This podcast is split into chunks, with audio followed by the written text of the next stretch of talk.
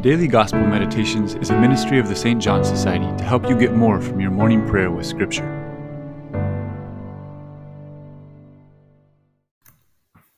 Jesus said to his disciples, In praying, do not babble like the pagans, who think that they will be heard because of their many words.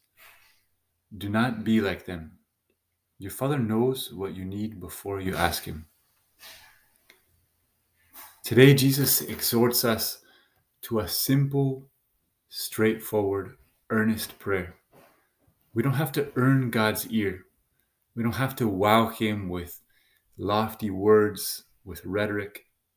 We can speak to Him simply and with confidence. Why? Because He's our Father. He's our Father who knows what we need before we ask Him, Jesus says. He's a good father. He wants to bless us. He's waiting to bless us.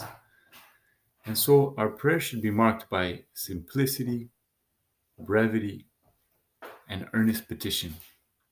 Our Father knows what we need before he, we ask Him. Then Jesus gives us a model of such prayer. Of course, it's the prayer we know best of all. It's the Our Father. And beyond the content of this prayer, which is comprehensive of all our praise, our petition, our thanksgiving, our contrition, asking for forgiveness, it's remarkable for its brevity and its simplicity. There's not a lot of fancy language. It does retain a little bit of Old English in, in the version that we have Our Father who art in heaven, hallowed be thy name.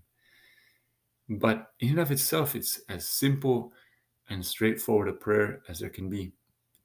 And that's one way in which it's a model for all our prayer. It's direct, it's trusting, it's humble, it's confident, and it's simple.